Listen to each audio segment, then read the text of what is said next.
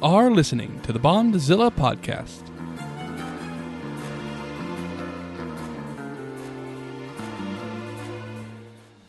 The Bondzilla podcast is a bi monthly analysis of two of cinema's longest running franchises, James Bond and Godzilla. This week, James Bond travels to India to join up with a group of women smugglers and eventually to join a circus. It's 1983's Octopussy.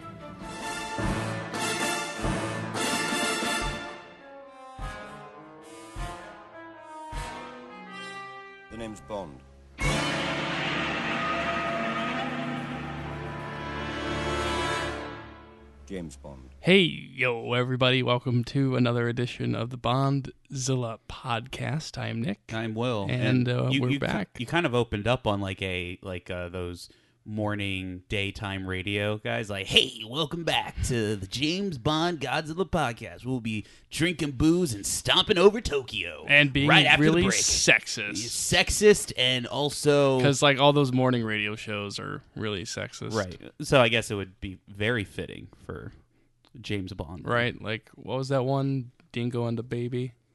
Dingo. I like that one. If it doesn't exist, it should exist. Yeah, Um, yeah you you know what the reference Yeah, is. yeah, yeah. okay. Y- yes. I didn't, it didn't sound like you did. no, that's why. Why else would I laugh at it? Yeah. Um, Nick, cross cross pollination. Uh, you know, because feels like on a James Bond episode, there's always a little bit of James Bond news, Yeah. and on a Godzilla episode, There's always a little bit of Godzilla news. No, wait. Godzilla tangent. yeah, no, on a James Bond episode, there's a Godzilla tangent, Yeah. and on a Bond episode, what am I talking about? I don't know. I think I'm having a stroke. What are you gonna? Is there something Godzilla related you're gonna talk about? Yes and no, uh, because there is no Godzilla uh, news related. I did want to say one thing. I went to go see Pacific Rim Uprising. Yeah, Will has not stopped talking about this movie. listen, listen. I don't want to say it's one of my favorite movies this year that I've seen. I don't want to say that everybody who's been not liking it is wrong. Um, but I will say that. I will say both the things. But no, the reason I brought it up was because recently we've been doing the Showa era of Godzilla films. Yeah. And as I don't know, we've probably said on the show that I I'm I know I'm a huge fan of the 2014 Godzilla movie, like the new one that came out.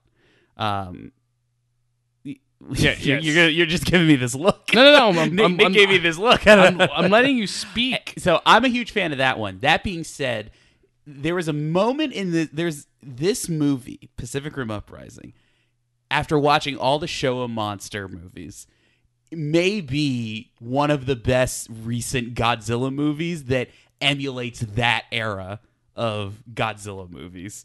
And it's not even a Godzilla movie. Like it's just but it's just funny because like we had kind of talked about and you've heard my rant about many uh franchises and Yeah. subjects about how all I want like I, I want them to go balls to the walls with the concept. And Pacific Rim goes balls to the walls with the concept while actually and I will argue to the death that it's actually a very good story with very good characters and it's actually well constructed. But at the same time, it is bonkers. And it just it, it really emulates that Showa era. And if there's one thing we've learned from the Bondzilla podcast, Will loves bonkers. the more bonkers you get, man, the more I love it. But it's just it's just really funny because I think like that new Godzilla movie emulated the original kind of tone. Yeah. Where it's fun that this movie and produced by the same people, Legendary, Yeah. uh, are emulating that very like wacky, like anything can go Right. type of thing, while still keeping it somewhat. I mean, there there's some competent filmmaking in that movie. When we get to the era in the podcast where we talk about tangent things that are somehow related, Yeah. I may bring uh, I'll bring up all the Pacific Rim movies because they it's kaiju, Yeah. and, and everything. And uh, you know what? I forgot what I was going to say. no, I was going to say. Um, Nick, Nick, I've been trying to get Nick to see this with me. He, he Well, just we haven't had time. Is really. I don't know. I, it's I don't think you want to see No, it. I want to see it. Rather see that than Ready Player One. Uh, speaking of which, and real briefly, I'm not going to spoil this one. Yeah. But and I did tell you what this Yes, was. But Will has told me what this there is. is something Bondzilla related in Ready Player in, One. in Ready Player One. So that's all I will say. Yeah. So that's my Godzilla news. Mm-hmm. Um, you know, so that that that that's all I have to say. Uh, oh, I remember what I was going to say. Uh, so, in replicating the Showa era, is there any stock footage in Pacific Rim Uprising? Um, there. Well, what, what do you mean? What, what what's stock footage? Do they like Do they reuse footage? not under the guise that it's new footage? Okay, good. Okay, that's that's all I'm looking for. but there is stock footage. technically speaking, There, there is technically stock footage. This may be a modern day Showa movie. All right, I love enough. it. Fair everybody, enough. everybody, go see that Pacific was Rim not the Uprising. not the answer I was expecting, but fair enough. All right, back to the Bond. Back to Bond. I, I got, I got, um, I, I'm get your tangent out. got my tangent out. I got my drink in hand. I'm taking a lesson out of Bond's book by uh, just getting through this uh, drunk. Yes. all right, so we're ready to talk about our movie today. Uh, I am willing to talk about the movie today. Okay. Yes. So this is the 13th Bond movie, Mm-hmm. Octopussy, and I'm gonna tease it a little bit. This is a classic Bond production, and by classic Bond production, I mean there's a ton of incidents and accidents that happened on this movie. So it's gonna be fun to talk about the production wise. Mm-hmm. But we got to start post um, for your eyes only, very successful Bond movie. Um, and it's again the wondering now where we're gonna go next. Uh, Cubby still wants to push to kind of go back to court and try to get those Blofeld rights back, but Wilson thinks it's a lost cause at this point. How do you wait a minute? But how do you make the previous movie? Yeah. After that stunt you pulled in the cold open, and still like, I think we have a case to get the rights back. It's I don't know. It's it's something I don't know. It's You're right. Cubby. It's Cubby's kind of maybe thinking he has an idea for like how you could do it, something Blofeld. Um, but Wilson's just like, we, just essentially what you said. It's like we, we've already killed off bald man in wheelchair. right, right. we they're m- going to make this other Bond movie. Chloe's going to make the Thunderball remake. There's really no point. Let's just do our own thing. And Cubby's like, all right, fine. What do you want to do? And so they take a look at the rest of the Bond short stories that they haven't used yet. And um, Cubby decides to go with the title of Octopussy. Um, and when Wilson reads the book, Octo. when Wilson reads the book Octopussy, it, in the story, Bond is really a, a tangential figure. It's more about the character of uh, General Smythe, is who we hear about in the movie, but essentially is a former uh, agent of the British service who kind of goes rogue, runs away for 30 years. Bond finally catches up to him and allows him to commit suicide instead of being turned in and court-martialed. Oh. But Wilson said, "Well, this is An not re- element seen in a more recent Bond movie, Mm-hmm. actually. Yeah. Um, but Wilson's like, I don't really know, you know, if that's going to make a movie. You know, it's just kind of Bond allowing some guy to commit suicide. That's not really a story we can tell. Um, so he talks to one of his writer friends in the industry, and because Wilson's kind of nerve more nervous than Cubby is about this other Bond movie. You know, it's it, he feels like, you know, we've we've established a Bond name, but if if McClory gets his eggs, you know, all in one basket, not blow up the basket, but get the eggs in one basket, there's there's a chance that this movie could outdo Can us. Can this be part of our clip show, the random other movie references that we put in? it, it could be. I mean, what do we got? Aspirin bottles and blow up. Don't ba- explain the aspirin bottle. We're not. I'm not going to. I'm just saying. You know, people can look for the clues. All right, so they're not going to blow up the basket. So, but Wilson's a little more nervous about this. So he's trying to figure out what they can do, just kind of getting an outline of how they can establish this. Because he wants to use that octo- the story of Octopussy, the, the short story, but doesn't really want to call the movie Octopussy if it has nothing to do with the story that Fleming told.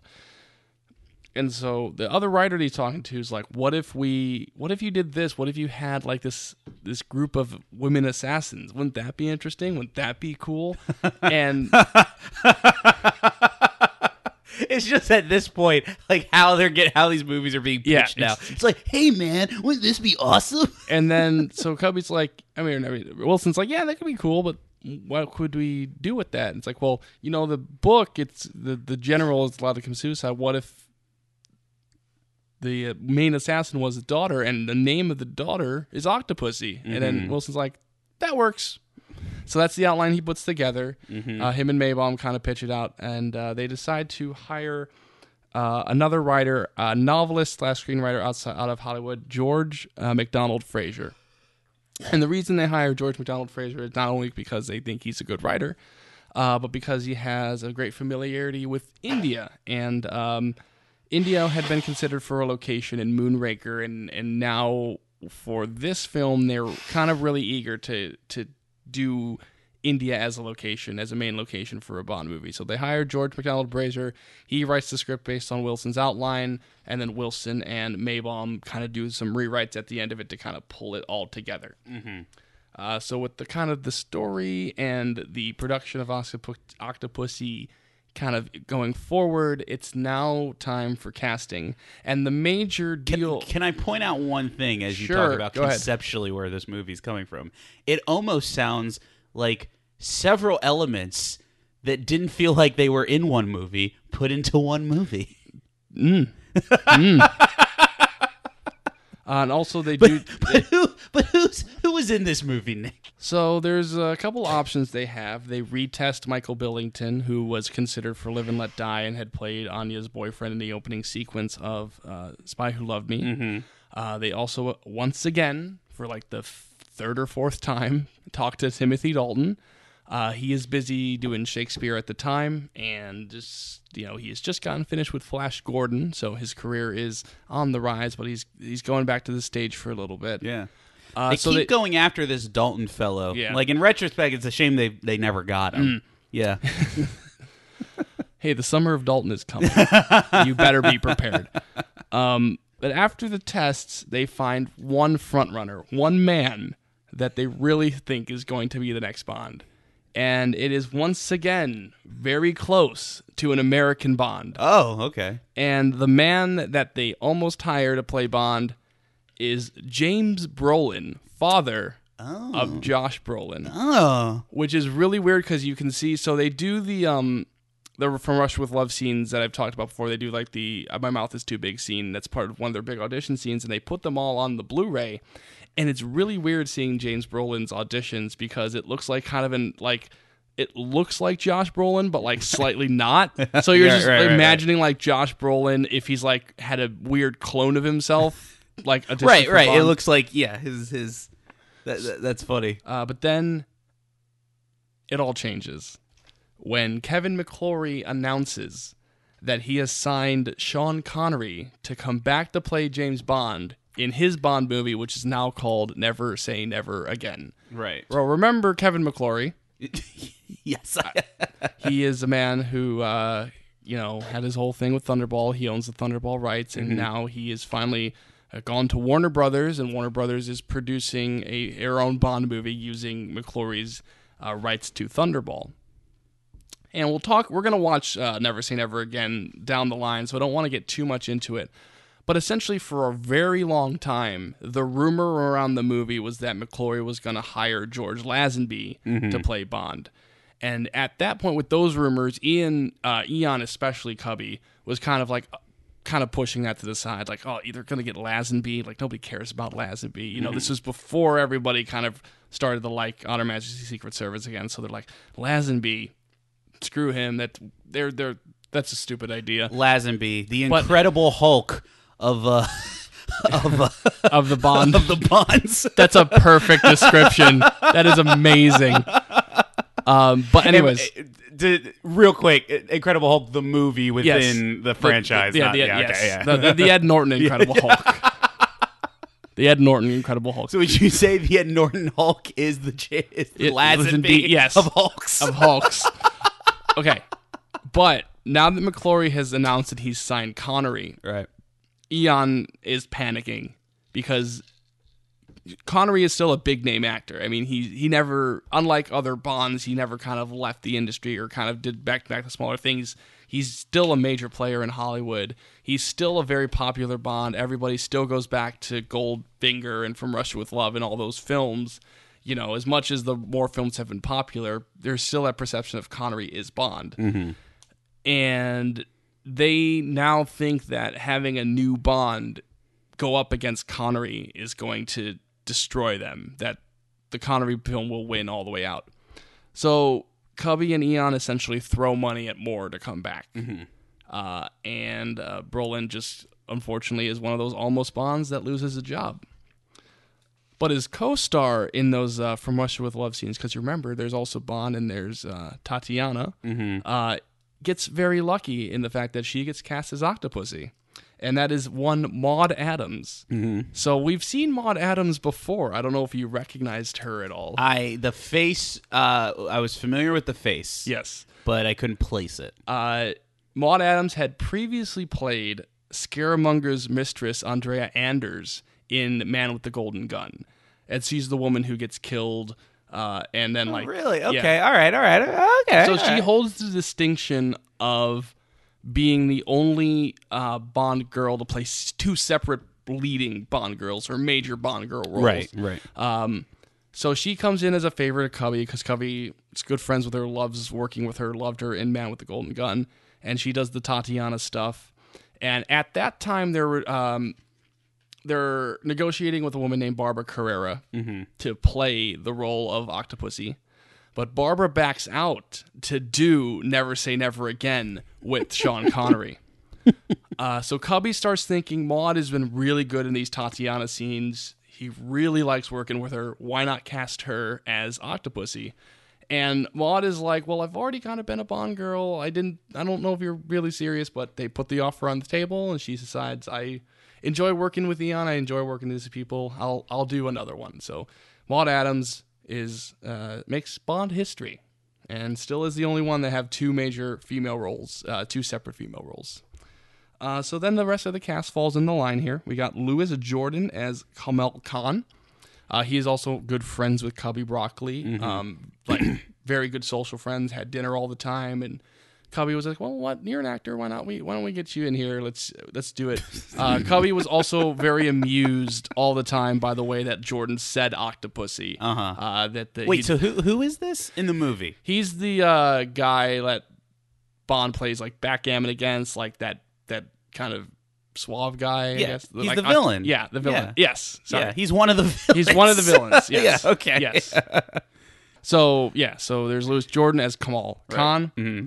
Um, there's Steven Berkoff as General Orlov, who's the Russian general. He's one of the other villains. One of the villains that kind of sets everything into motion. Right. Uh, he was discovered by the casting director. He was doing a small stage play in LA called Greek, which was turning out to be a big hit. Uh, and so he was invited to audition.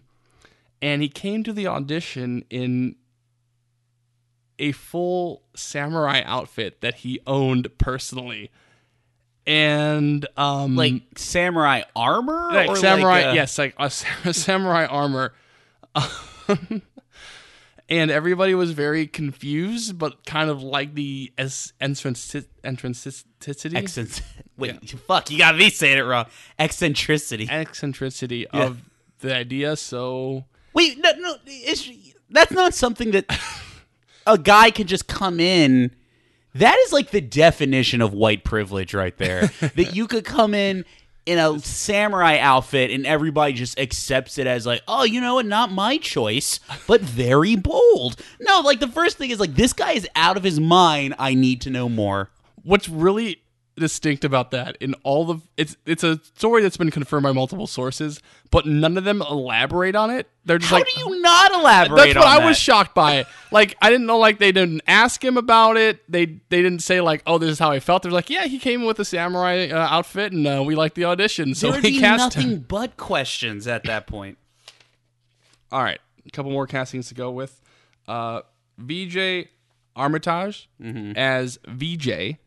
Um the friend of Bond in India, the other agent. Right. Um, he was a tennis player, uh, and Cubby was a big fan of tennis, big fan of VJ, and just decided to offer him a part. Uh, there was a little controversy because VJ was being offered a major role without being part of any actors union or anything like that. Yeah. Uh, but Cubby, Damn unions. Cubby uh, pulled some strings and got VJ a uh, guest starring role on Fantasy Island, so that VJ would qualify immediately for SAG, uh, you know, SAG membership and have a union behind him. So.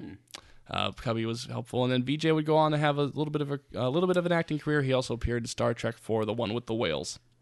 Kabir Bedi is um, Gobinda. He's the henchman of the movie. He's Kamal's bodyguard, essentially. Doesn't like dice. He doesn't like dice. Uh, he was a major Bollywood star, and for some reason, a major heartthrob in Italy. um, so uh, he uh, was a big Bollywood star, and they decided, well, we're going to get a big Bollywood star who can kind of be a Jaws-ish big guy henchman, not with the same comedy, but just in terms of that big frame. Yeah, they need Yes. muscle. They need a muscle guy. Yeah. Um, we have Kristen Wayborn as um, Magda, uh, the other woman, major woman role in this movie. Um, that Bond meets at the auction, and and after that, um, she was a Swedish model turned actress. Um, much like in a, a weird sense in uh, Man with the Golden Gun, Maud Adams also played with a model, Swedish model slash actress in Britt Ekland, and now she's doing it again. So it's a weird connection.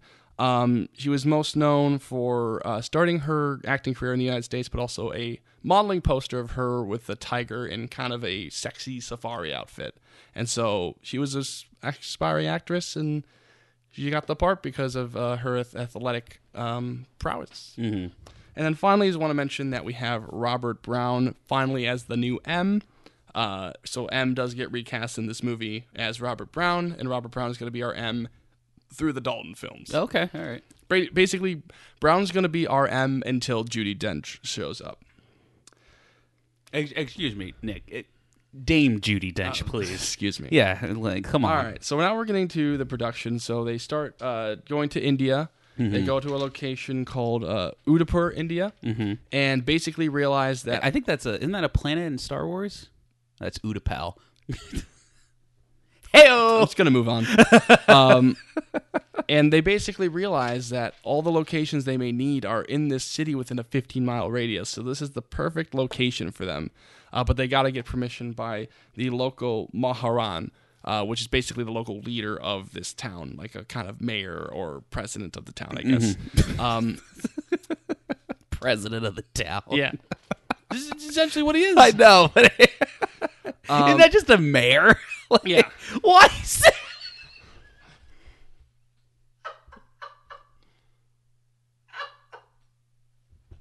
President of the town.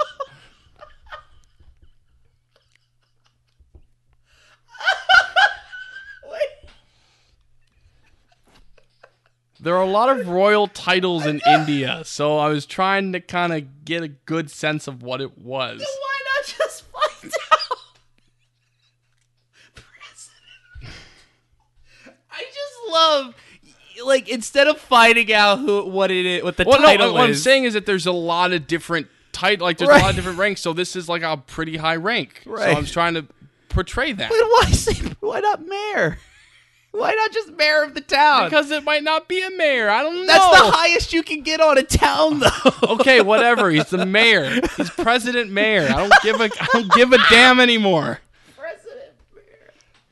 All right, basically, this guy, uh, uh, he's ecstatic to host a Bond movie. Right, okay. So he All right. he basically gives them everything they want. He lets them film in his uh, and stay in his palace, which he is converting to a hotel either way, which is kind of interesting. Mm-hmm. Um, so the production's about to begin, but we kind of have our first little incident Mm-hmm. of the film. Uh, the production designer is uh, Peter Lamont.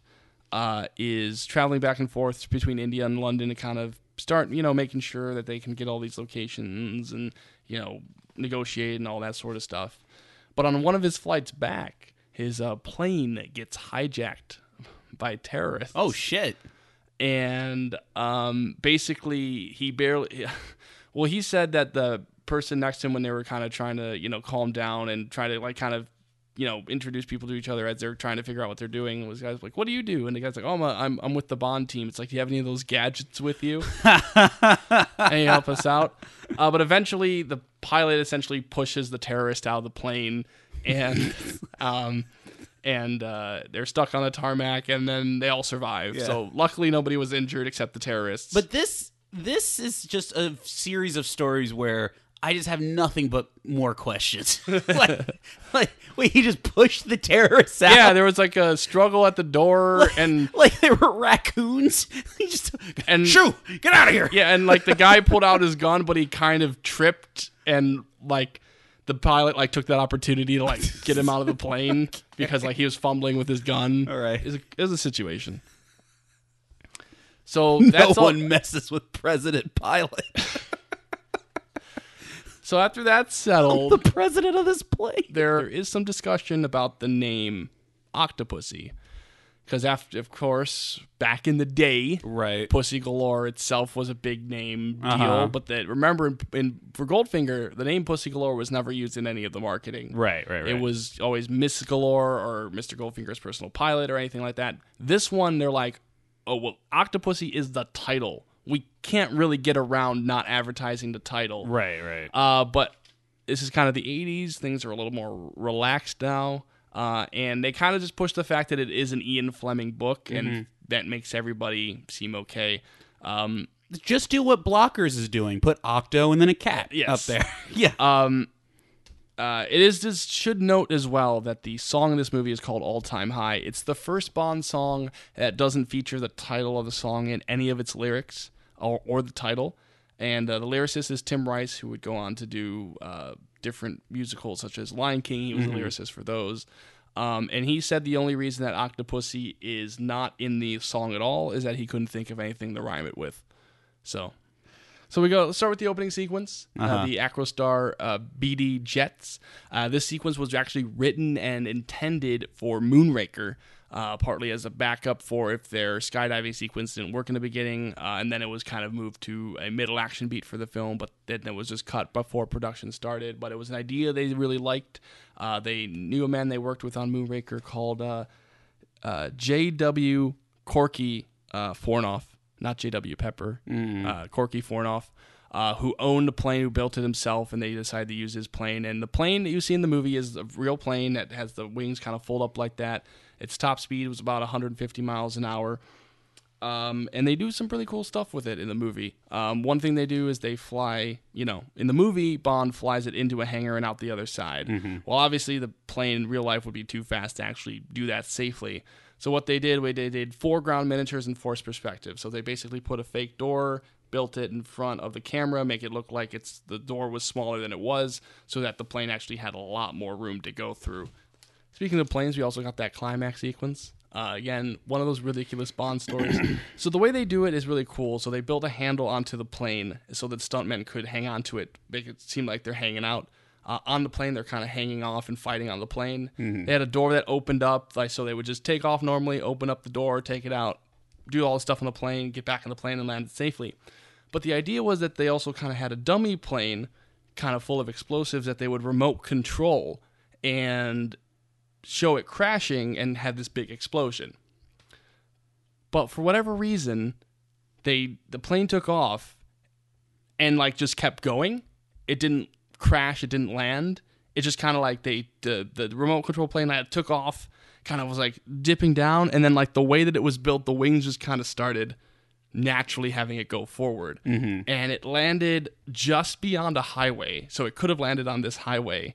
Uh, but it landed just beyond the highway, but they couldn't get the footage because they weren't prepared for it. So eventually, it was just a miniature. But again, this is one of those ridiculous little like Bond stories. It's like, what is this? What is going on? Um, we also have the taxi chase. You remember the taxi chase through the streets of India, um, where you know VJ's fighting with the tennis racket and everything. So they asked for about five thousand extras to be through the streets and get ten thousand Indian extras, and are pretty much overwhelmed by the amount of uh, support and fandom they have in India, uh, especially because they have uninhibited access to the streets. But you know those streets can be very narrow; they can be very crazy. Um, so at one point, uh, by the way, the taxis are basically outfitted with motorcycle engines, so they're going 60 miles an hour, and they're doing these sword fighting between cars. And this just regular old guy on a bike bikes through the two cars that are fighting and just keeps on going as if this is normal that like these two cars are just play fighting with each other. He just bikes on through as if nothing is out of the ordinary. Uh, and that shot is actually kept in the movie because two cameras did catch it. Uh, but the, then we're getting to the fun stuff so uh, we have the yo-yo sequence remember the uh, the uh, yo-yo Yes. I remember. I've seen the movie. I know. I know all this. so there's a stuff. buzzsaw yo-yo Yeah. uh, so they have the actual yo-yo that goes up and down, and then they had like one on a pole that would be like the actual like motorized one that made it seem like it was a lot sharper. Uh, but the actor who was doing the yo-yo was like really into it, and he's like, "All right, he's on he's on the top of this balcony, and he's gonna do it down to the bed."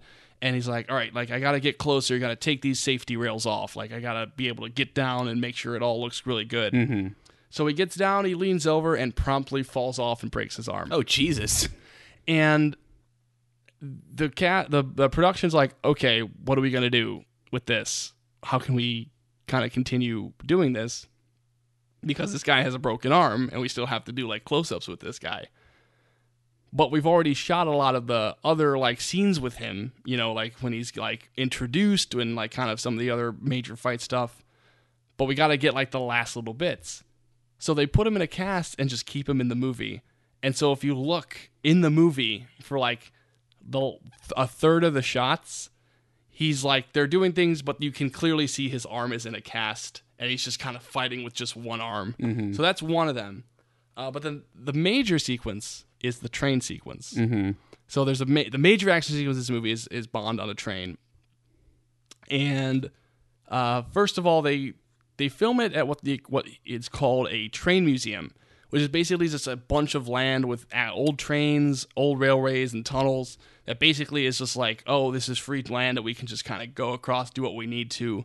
Um, one of the things they do is they have a car ride the rails. They built a specially built car that more actually drove onto the rails, uh, which was pretty neat. And then uh, they also push it out of an air cannon uh, to make it seem like it's getting hit by another train. Uh, and again, this is also something that almost makes it in the movie. If you look really closely at the the car flies off into like a pond, and there's a bunch of fishermen there.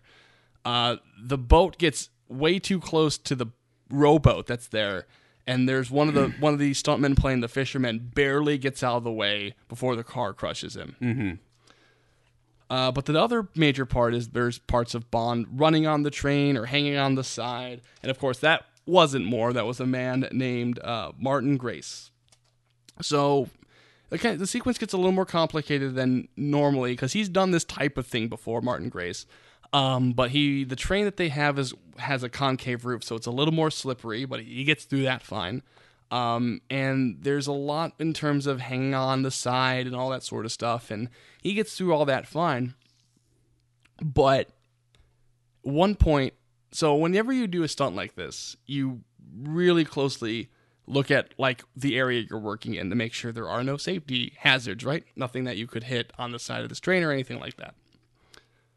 So at one point they were filming this for like a week. They're doing all the kind of close-ups and stuff, and now they have two days to pick up shots with a helicopter to get those big above the above the train shots that they do, you know, as you do in a movie.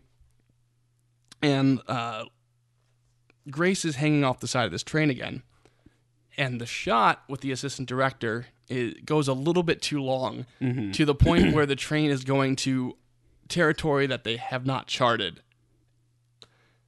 So uh, Lamont is kind of doing a thing where he's looking through the window as part of the scene, and he's kind of looking inside the sea. You know, Bond is looking inside the sea. Who's in there? Like where where he where he is in in terms of where he is on the train on the on the circus train, mm-hmm. and he doesn't realize that because he's on a track that he hasn't seen yet, there's a concrete stanchion that's coming right towards him, and the concrete stanchion hits his side of his body, completely tears off the flesh on his thigh Oh fuck! breaks Oh, his that's breaks his leg, shatters his hip, Oh. shatters his arm, and, and kills him. But he still hangs on. oh no! He still hangs on because if he didn't hang on, he would have been killed. Oh So um, this incident was a major, major blow to the team, just in terms of the I would think so. Yeah. The uh, the uh, the second unit director almost quit the industry because he was so traumatized Yeah. by it because he was the one shooting. uh huh. Um, he they immediately took him to the hospital. Everybody visited Moore, visited him like ten to fifteen times.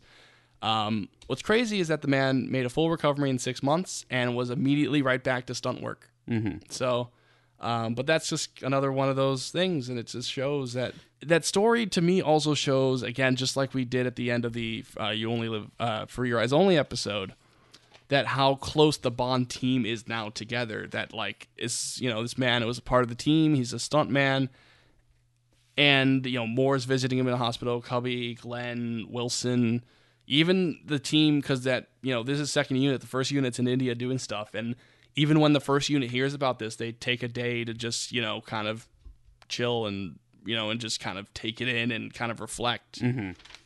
And that's that's pretty much what I have. You know, it's uh, we got some stories here, but you know it was n- not the most. You know, Yeah, I mean, somebody almost died. yeah. but they didn't. That's all that matters in a Bond movie, I suppose. The production. um. Yeah. So. So, ready to talk about the movie? Yeah. Sure. Let's Okay. let's just get right into it. All right, just uh, Yeah, get the quote in there, Yeah, and we'll yeah, go. yeah, Then then here we are.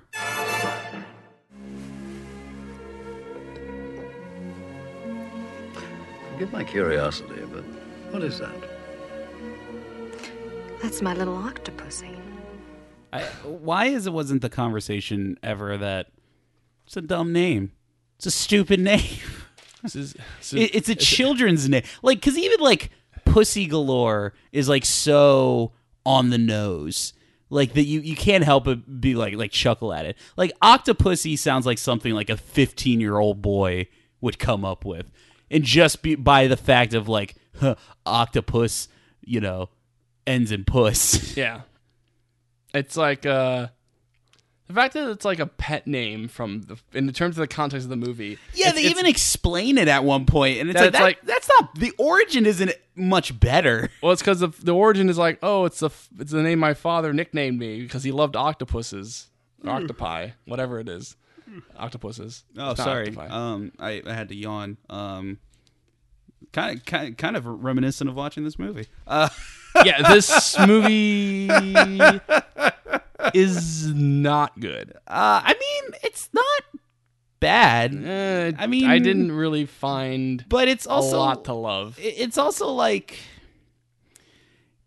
I- don't know. I found myself when watching this movie, just like, all right, I need a, I need a little something more now. Yeah. because what, what are we? We're what thirteen movies in? Yeah.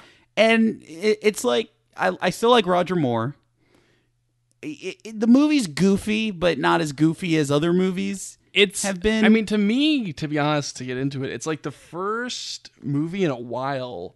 Probably the first movie since Man with the Golden Gun where it's like very little of the action kind of took me in, and it's like when that happens, mm-hmm. that's usually kind of a sign that the whole the movie around it is just kind of not lively. And I kind of found myself wanting just you know, especially because like you said last time on the bond, that's like there's a certain thing that happens when you kind of binge these movies, or like Right, right. And and to me, what's kind of happening is that we've, in even in talking about all this stuff, we've seen like these Bond movies with all these crazy cool stunt sequences, crazy cool action, and a lot of times when even when the movie's not incredible, those sequences can kind of hold the movie up. And the common thread for me is when those action sequences drag on is when like or the lower Bond movies for me.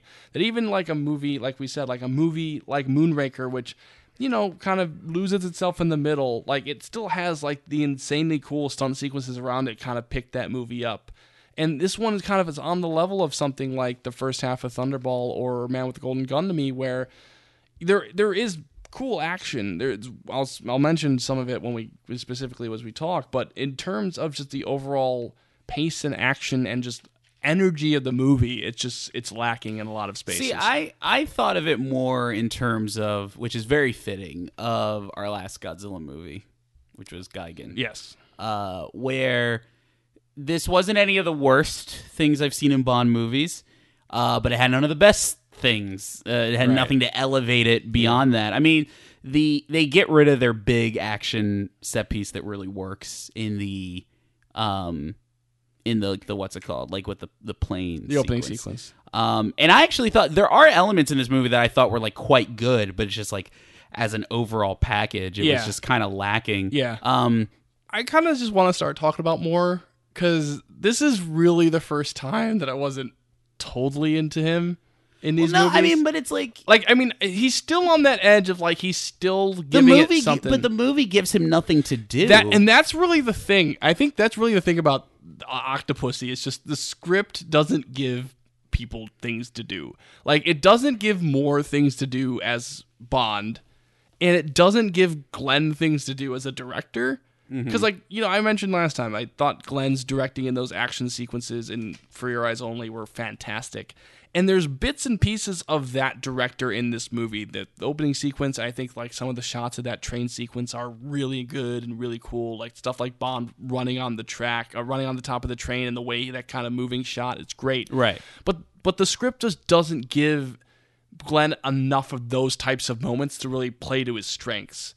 And so a lot of it is kind of those calmer, like investigative and kind of just character to character moments, which don't really have a lot of meat to them and a lot of energy to them. And I Glenn works best when there is like an energy in the room. Mm-hmm. And again, I kind of just go straight to those Dalton movies where there's a lot of energy in those films for good and for bad.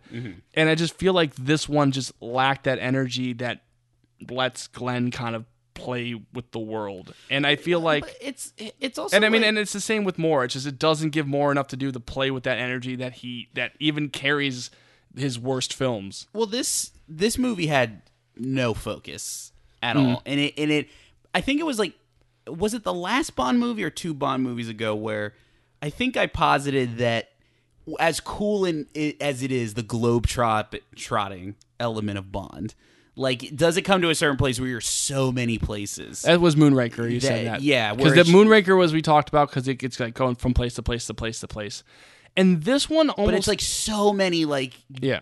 like because I felt like, and I guess that's like kind of more of a shallow criticism, but I felt like I felt like that in this one, where to the point where it's so many different jarring places, but then to no end. Yeah. and it was just so like there was no focus. And. I'm like it. gonna be honest. I just think that like I, there's cool stuff in India, but I almost feel like it's. I, I get what you're saying that they're still like going from place to place to place, Right, yeah. But I almost feel there's almost like too much India in this movie, not from like a racist perspective, no. but like from I, just I have a whole race question Oh, yeah. about India. But, this like, uh, but like from just from like just an aesthetic, it's just there's just too much in But one place because like- even that like again it's just that, that those sequences in India just lack that energy. But it I, just lacks but I momentum. think that even it, it's it wasn't so much the energy for me because, like when we went to Egypt, like uh, in Spy Loved in Me? Spy Loved Me, like I did get that like, and that was a movie that went a couple different places too. But I did have that sense of like, wow, like Bond is in Egypt and this exotic locale, and and that was in here. But but then it's also juxtaposed with you know the the palace and then like the and then like the circus too And, well, and- yeah, and Berlin, and- and, like, the fact that the so- Soviet Russia's involved. yeah. Can I can I just say that the moving like, like there's a lot of things in this movie that like could be interesting, Oh, Oh, one hundred percent. but are not. And like one of them just as good off the bat is the fact that they actually film at the Berlin Wall. Yeah. is nuts and Yeah. should be a bigger deal. Well, here's, but it's not. I wrote this down. I actually thought the setup to this movie was very compelling because, like, as much as I do like my bonker stuff, and as much as I do love, you know, the maniacal mastermind villain, like, I was r- way on board. Like, I was like, this is quite good. Like that they're just doubling down on the fact that like Soviet Russia, and there's like there like this one guy he wants to make moves to like you Take know, over the world. to- to- yeah, take but- over Europe essentially. but take over the like take over the world in that very like real political like, realistic way. Like, yeah hey, like he's like, we have, we can take these ten tanks, we can move in on our neighbors, and we can basically take over Europe within two weeks because we have the defenses to do it, and they right don't. and and i thought like that was like the kind of that i kind of like popped up in my seat a little bit because it's like all right so there is like something a little bit deeper in this and then i thought that was Mm-hmm. And- and quite a it's- compelling part of it too is that the rest of the Russian like council is basically talking about nuclear disarmament and handing over their stuff to NATO and and all that sort of stuff, which basically is kind of the real life issues that would turn in turn end the Cold War. Right, Even this even this was kind of that height where there was still a lot of nuclear tension. It's like a lot of that stuff that would end the Cold War and one did the one general. Uh, the man who came to the audition in the samurai suit, uh, he's the one that's like, no, we can't, we can't let up our defenses. We can win this. right so but so that is set up but then he just disappears Mm-hmm. Yeah. for like most of the movie Right, because the the rest the movie, the moves of this plan are from our what our who our major villain is, or like our, our, our in terms of our main like villain that we follow, Right, Which right. is Kamal Khan, um, who, and I guess in the context of the movie is like a a exiled Afghan prince But who's see- like trying to get power again, something like that. and it's weird because I actually followed somewhat the plot of this one. Mm-hmm. Like I could kind of tell. Oh, I guess I could kind of like. Yeah. All right, so I think the plot of this movie is is that the Russian guy he wants to set off a nuclear weapon on American in an American like base. Yes. Uh, like on Americans, killing a bunch of people in Americans and posing it as a big um like an accident. Yeah. Um, and then his plan is like everybody's gonna be like, oh, like what happened, and then they're not going to sign. What is it? What's the what's the phrase? They're not gonna go ahead. well, basically, You know what? I, yeah. I'm bad at history. It's going to somehow leave uh the the Soviet Union to be able to take over the rest of the world. because it's going to force everybody else to disarm because they'll be like, there's this big accident, nobody was at fault, so they're not going to do like countermeasures. Right. They'll just basically like, oh well, this is terrible. Let's disarm, and then Right, that's what it is. And this guy can just and through then he's using a ar- like a uh, like a smuggler uh le- ring led by Octopussy. Yes. Uh to kind of like deal in his machinations Mm-hmm. a little bit. But the thing is, so I somewhat follow it as ineloquently as I put it, but I, I somewhat followed it. But in a weird way, it's like it just felt like so many moving pieces. Yeah. Where it's like, so he's the villain, then he disappears, and then here and then here comes Mr. Samurai, and then he no, that's not he's he, the guy is Mr. Samurai, the other dude, like the the other smarmy villain yeah, guy. yeah, smart. Khan, come on. Yeah, so he Khan! so he comes in. I'm like, all right, so this guy's the villain. So then Octopussy comes in, and I'm like, wait, so is she the villain? And then she is for a while, but then it turns out like she's Well, just not- kind not of like really, Yeah, like- she's just a businesswoman who Yeah. falls for Bond. But it's just like it's so many Mm. And at that point, the thing that you set up in the first one hasn't been seen for like an hour in the movie, and I guess like the whole thing is like they reveal like It's how it's, all connected. and and that's cool but like i don't know it, it like but then again and then having again, that and it's like and then at the same time there's like the front is like the circus Yeah. it Ugh, the, I don't want to get in the circus yet because I have a but- lot of thoughts. but the thing the is like all these individual elements are fine but they're so jarring with Yeah. each other And again, it's a movie. To me, it's a movie filled of like lost potential. Because like I want to, because so talk about like Khan for a second. Like the idea of this villain who like is constantly annoyed by Bond, Right. Like is really interesting because it's like again, it's not in that maniacal take over the world type of guy. He's just a guy trying to get some money, get some power, and trying. You know, he's like, I'll make this deal with this guy. He's exiled, whatever, and he just kind of keeps getting one up by Bond. He's just so frustrated. and He Mm-hmm. just wants to kill him, but like he, at every turn, he's not allowed. Like that's super interesting. In a sense, there's almost like not a chemistry between well them. I compared to the russian like he is like clearly a bond villain like it's so over the top, Right. And that's why it's just like, why isn't he just the villain? Of, Which I guess he technically is at the But- end of the day. yeah. But I did find myself like when that stuff was happening, I was very intrigued and invested in Mm-hmm. like this kind of like enemy, like this villain thing. But like everything having to do with like this jewelry and the Fabergé egg. Yeah. I was just like not mm-hmm. into Yeah. at all. And and the other thing about this movie is that the goofy elements are way too few and far between. That they're all awesome. Like at one point, Bond is like swinging on vines through a forest, and they play the Tarzan yell. Just straight up, Yeah. the Tarzan yell. Yeah, he he Chewbacca's it in in Return of the Jedi, and so he does that. At one point, Bond is going back and forth to this floating castle in a crocodile suit.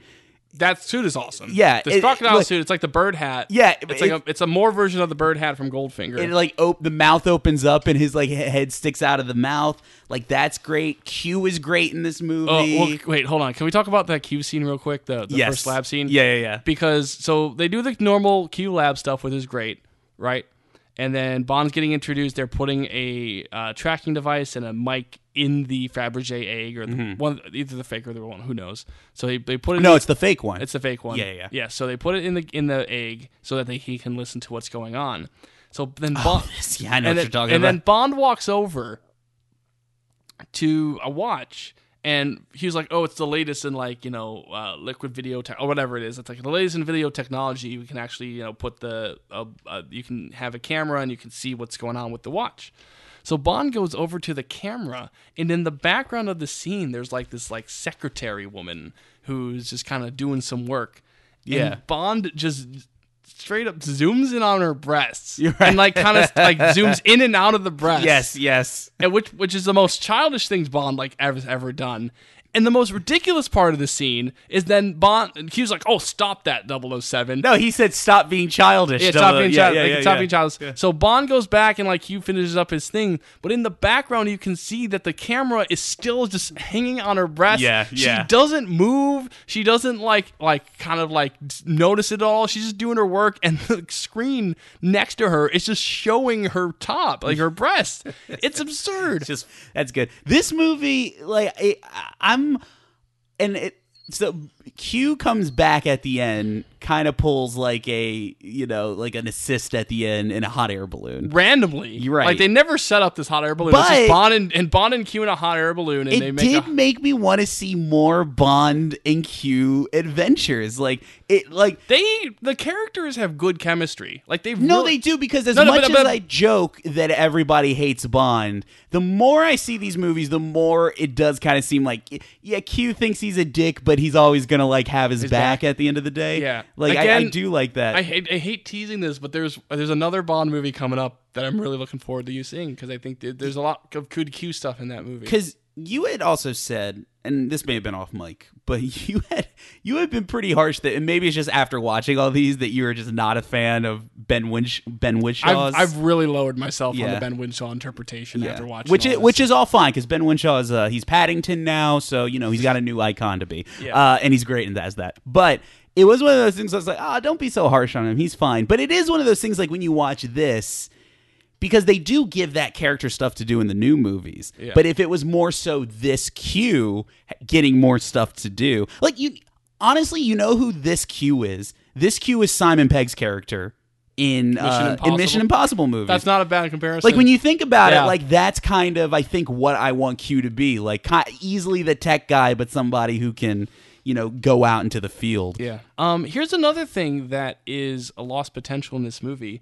The fact that Octopussy is the leader of this smuggling group of women, which is something that really only comes into play at the Again, very end. It, it shows that it's all these little pieces that they just want to put in because you're right, it does come into the end. and like, here's the thing. So again, we're just kind of jumping all over, but this is a type of movie where you're just kind of Yeah, jump well, I mean, over. why not? because at the end, you know, they they have this assault on uh, Kamal Khan's like fortress, and Octopussy leads her women, and they fight all of the guards.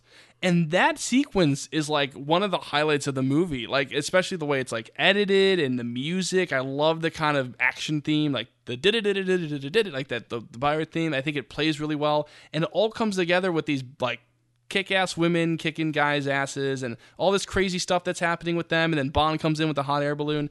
And the fact that that's like the first time that really the like w- women league of smugglers slash assassins slash whatever they are Right. comes into play is like so sad because that's an idea that would have been so cool to kind of play with throughout. But that's what I mean. The movie, I would argue, doesn't play with that enough in previously. Like there's a little uh, bit Well, of that's what I'm- yeah. lip service of why it's an island full of women. But when I really think about it, other than a few like throwaway lines and like you know women kind of like being guards. Like there really isn't like at one point like two women just come in wielding guns and like dress like they're female versions of Rambo Yeah. and it's like well where did that come Right, from yeah. so it's like But so it's- wait a minute I mean, like I said, that's the- Earlier, they were dressed up as Thing One and Thing Two. I'm not kidding. Like they had the red outfits with the little dot. I was like, why is she dressed like Thing One? It's crazy, but it's just it's it's just sad because I think, to me like it's like that. It's one of those things where like that had just when you think about it, when you imagine what that could have been, mm-hmm. it could have been like a great like basically it could have been like the ultimate version of what like people think Pussy Galore is, right? Yeah. Like that's the, Well, it um, could have it, could have been- been a whole group of like actually badass. It could have been the empowering version of the establishment that was in On Her Majesty's Secret Service. Yes. like And- th- and- that's really what it could. and again, been. like that last scene with them, that last fight, like has some of that in there, and it's just like that was because there's there's a difference between a movie that like completely squanders its potential and like just shows you a little bit of its potential. right. And Octopussy, in moments and s- brief segments, is a movie that shows you its potential with its ideas. I did want to talk about the India scene because the India scene kind of like transitions into the circus stuff. Yeah. Now the India scene was interesting because this was the one I, I'm so curious. And you know, if if anybody is listening and has an opinion on this, please write in because I'm I'm very I, I'm I'm super interested in the the cultural race, racial uh, like politics of utilizing India in this way because one of the things I found interesting about it was because I do think there is some value of even though it's like you know the white secret agent coming in I do think there's some value in like going out to all these other places and you're exploring or showcasing these cultures at least Right. but it's also kind of funny that a lot of it is played either for humor or they kind of like go throughout all like there's a snake charmer there's a guy who lays on the needles there's like a sword swallower it just like Right. go, runs the gambit and i wonder sometimes eastern cultures don't look at things as sensitively as we do and i don't mean that in a bad sensitive in a bad way but Mm-hmm. Right. they you know sometimes I look East- at like certain cultural things. yeah bit more. sometimes they look eastern people look at like something like this not this specifically but something like this and say like oh it's kind of cool that like we're in a bond movie like that or that the culture's in a bond movie whereas western culture can be like wait a minute that's kind of seems like a little insensitive that like all these kind of like iconic cliche things that we already applied to that country are also being played kind of like humorously and for action Right. so i just wonder like i don't really have an opinion on it i just No, it's curious. I mean, like I don't have the information or the cultural insight to honestly answer that for you know, and uh, it would be interesting to kind of it. Anything like that, it's it's always interesting that kind of dynamic of like using culture, but also using stereotypes of culture. Yeah It's and just- I- it's- there's, there's always a balance to it, and, And- like and for, for this one, I just don't have the answer to like Right, what right. that is. but but that transitions into like the circus thing This circus thing, which is like, just to me, aesthetically and tonally so different it's from so jarring. Yeah. And the thing is, like, this really just the circus stuff really just puts like a it it puts like a damper kind of not a damper. It's not, not the right word. It it it's a cloud that hangs over the movie. oh really see i didn't feel that way I to me, it's just like. It's just so weird, and like I just when But you see, watch I it, it's feel- like but i think that way because of the, rest- context of the rest of the movie like i would actually argue go with the circus thing forget the india thing like to me the india thing felt out of place because if you're gonna go and maybe it's because the one dramatic beat that did work for me was the final bond is trying to warn everybody that and i actually think that is moore's one of his best acting only because I'm like, gonna say this, Yeah. because I kind of agree with you. The fact that Moore is selling the fact that there's like 10 seconds till this nuke goes off, Right. Well, in full clown makeup, Yeah, right. I give him full credit for that. Even if like the whole performance of Moore in this movie isn't my favorite, Mm-hmm. it's probably among the weakest I've seen of just Moore, just purely from an overall But I- perspective. yeah. I do agree. I was kind of a little bit blown away, but just like that that particular line where he's telling the general, Yeah, fact yeah, that, like, yeah. That, that there's a bomb in that trunk and it's gonna go off in in in 20 seconds. Well, And- it's kind of nice when you see Bond, and I actually think Moore is best in doing this in general. It is kind of nice to see Bond like actually give a shit that like a bunch of people are about to die. Yeah, not just in the generic way, just like no, dude, you don't understand. Like a lot of people Yeah, are about to die. hard. Yes, But and we so I really like that. But bit. he also should talk about the fact that Bond dresses up like a clown. Yeah. And in a lot a lot of the shots I'm into that. looks he looks really sad in that clown yeah, costume. well, you know, Moore was not, not Bond is Pagliacci. Moore was not 100% on board with the clown suit. Oh, really? See, I, I thought it was fun. I, I Uh, like Glenn thought it was like a good disguise, a good fun thing, and he convinced Moore to do it. I, I don't mind the circus thing. It's just like a, a cover, Right. Just like I don't know. It's just like to me going in all in on the circus thing just kind of it just adds a layer of just like just something just I can't really describe. it. It's just something with that doesn't fit. Like because because when uh, Barbara Broccoli put together, she put together all the circus stuff, and it was basically like they just put on a circus production and filmed it, and like, Right, just right. invited real kids and just had like a nice little day. And like the thing, it's like the be, it, it's actually the fact that they go on like the full circus and focus on that so much. It's just like it's just something doesn't sit well with me with that, and it's just like it doesn't really like you could do the circus thing as like a smuggling, but it just feels like making the circus like acts like the central Mm. plot element of that like big bomb thing. It just kind of feels It raises the stakes. There's family and friends there.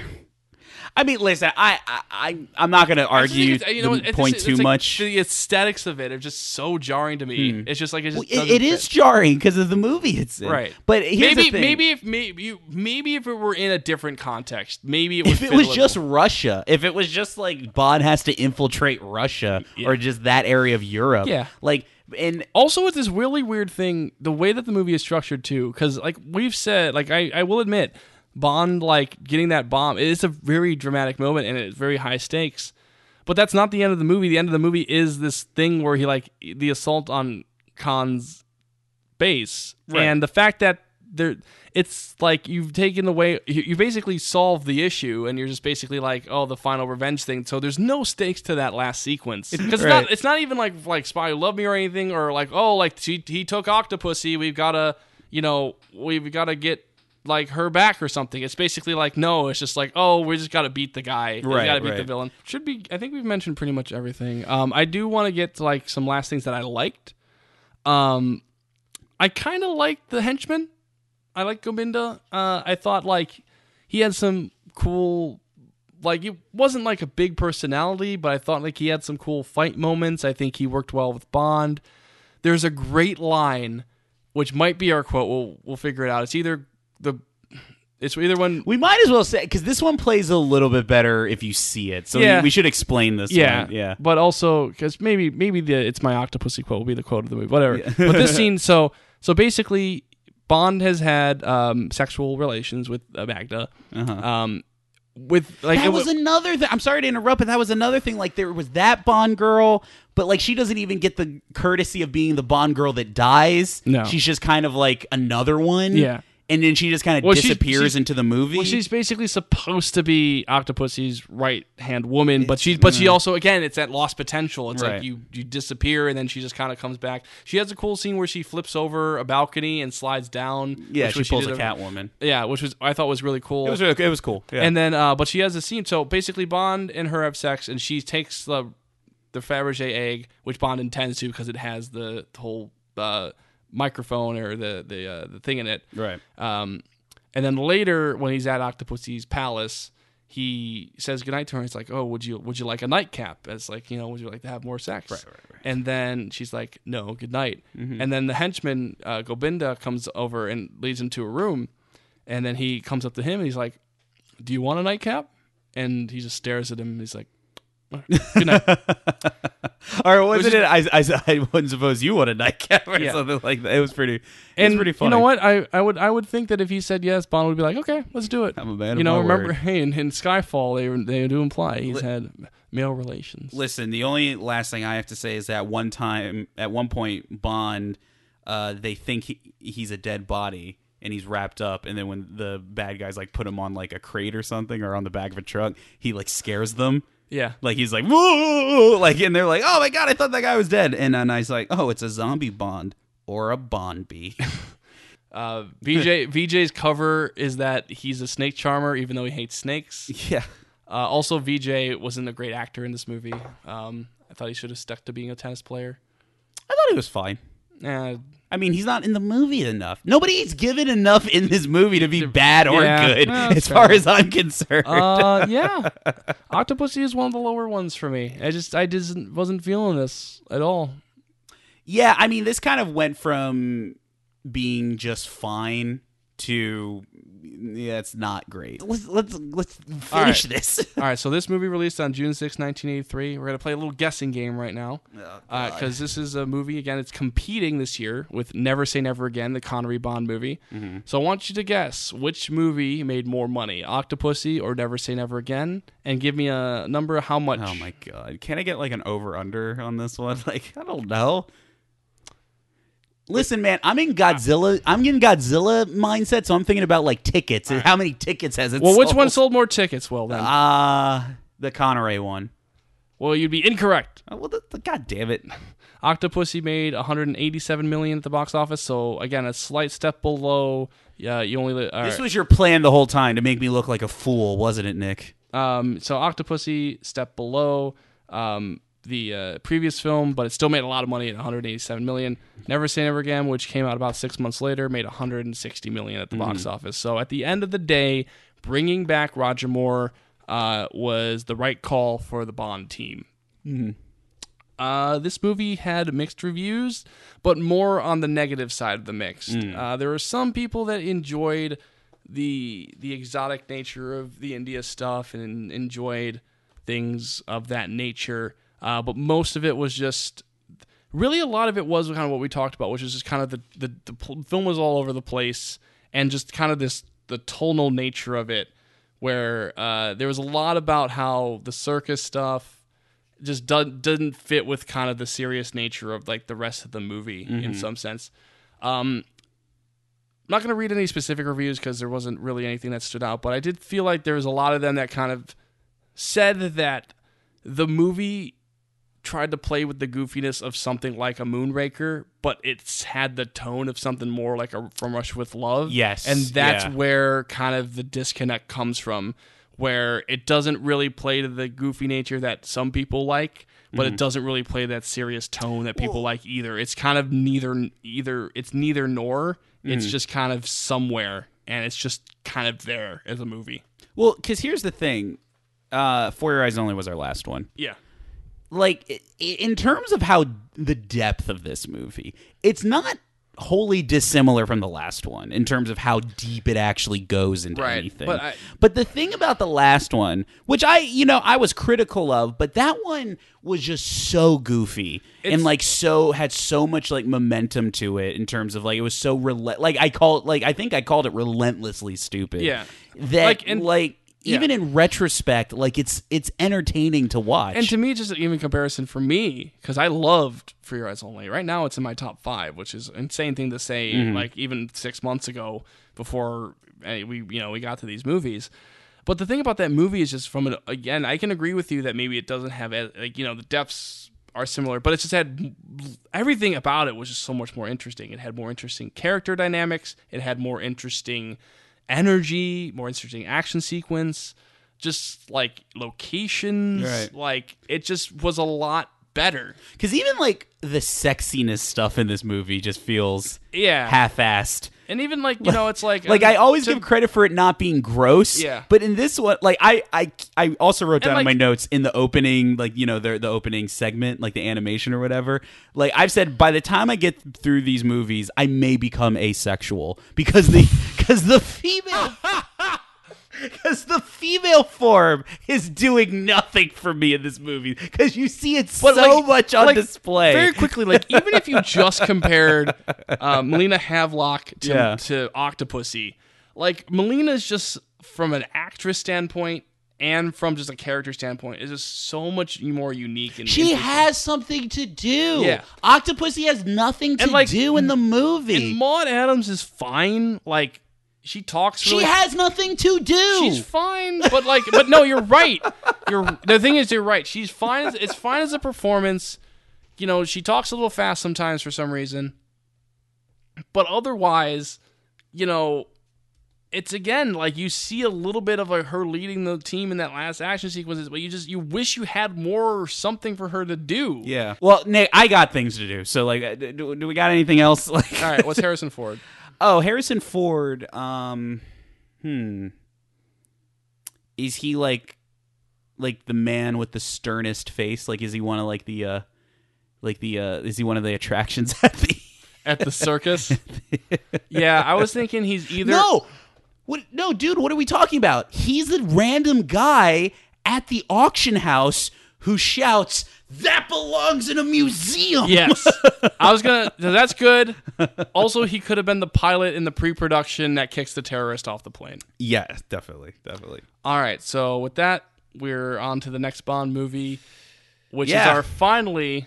I didn't think I disliked this movie as much as I thought. And then talking about it, I was like, mm, not, not, not, not one of my favorites. No, it's it's really on the. I, mm, I'm not. A, you know, I'm not a fan of Man with the Golden Gun. It might be just above it. Listen, my what I've learned in the past five days of analyzing movies is if you're not hot on a movie, don't think about it anymore. If you don't want to dislike it more, right? Yeah.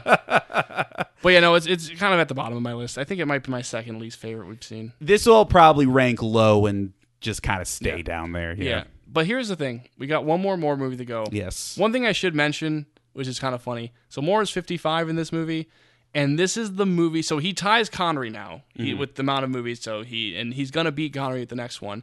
This is the movie where you can kind of feel people are like tired of Moore. Like there's a still like because people see the movie, people it makes a lot of money, but there's that sense of like people are ready to move on from Moore. And then mm-hmm. we still have one more to go. So So we again, but that it doesn't have to be the case. It's like you got to get him stuff to do. Like I said, this is the last thing I'll say. When you get to that last scene where he's trying to tell people about the bond, the bond.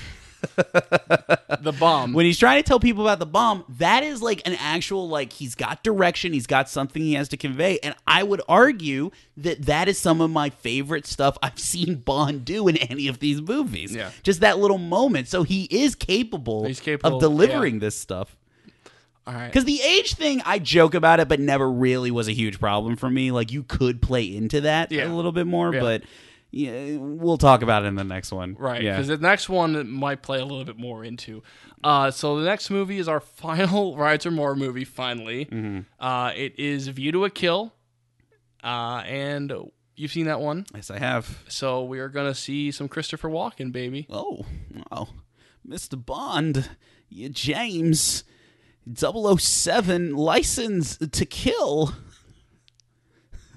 And Look forward to a lot of that that episode. yeah, so we'll talk about View to Kill, and that'll be kind of the end of it. Will probably be our res- retrospective on Roger Moore. So it'll be interesting to talk about. Well, Nick, um, but next time it's not a it's not a James Bond it's- episode. It's not. It's a It Godzilla ain't. episode. It, it it ain't. Nick, in the next episode, we finally get the debut of one kaiju who almost made his debut. And this time it'll be Megalon in Godzilla versus Megalon. But I can also, more importantly, introduce you to the infamous, the great Jet Jaguar. Oh my gosh! I, I think I've heard a little bit over the years about this little Jet Jaguar fellow, so I'm interested to see him Yeah. actually in Listen, action. It's a big year for uh, cat-based superheroes. know, so get ready for Jet Jaguar, Black Panther. It's the other one. Yeah, You just looked at me like you didn't get the joke. yeah, no, I got it. Just wrap it up. I'm done. We're done. Uh, bondzillapod at gmail.com, email. Double, Bondzilla, twitter.com slash Bondzilla007, that's Twitter. Facebook.com slash Bondzilla007, that's Facebook. Like and subscribe, iTunes and SoundCloud. That's it. Yeah. All right. Well, um, I'm done. I'm good. Uh, oh, and you can find me at this podcast. Yeah. Uh, I wrapped up my other podcast, The Upside Fans. Uh, for those you don't know, we um, are finished that one uh, in for moving on to endeavors of other podcasting and other things. So if you are curious at what that final episode was, uh, then I would go check that out. I personally liked it. I thought it wrapped up pretty nicely. Yeah, it sounds good. Yeah. All right. Get out of here, Nick. Shoot. All right. Yeah. They filmed at the Berlin Wall. Yeah. And I guess they were afraid of the East Germans because they kept watching them. It's kind of weird. All right. Bye. Bye bye.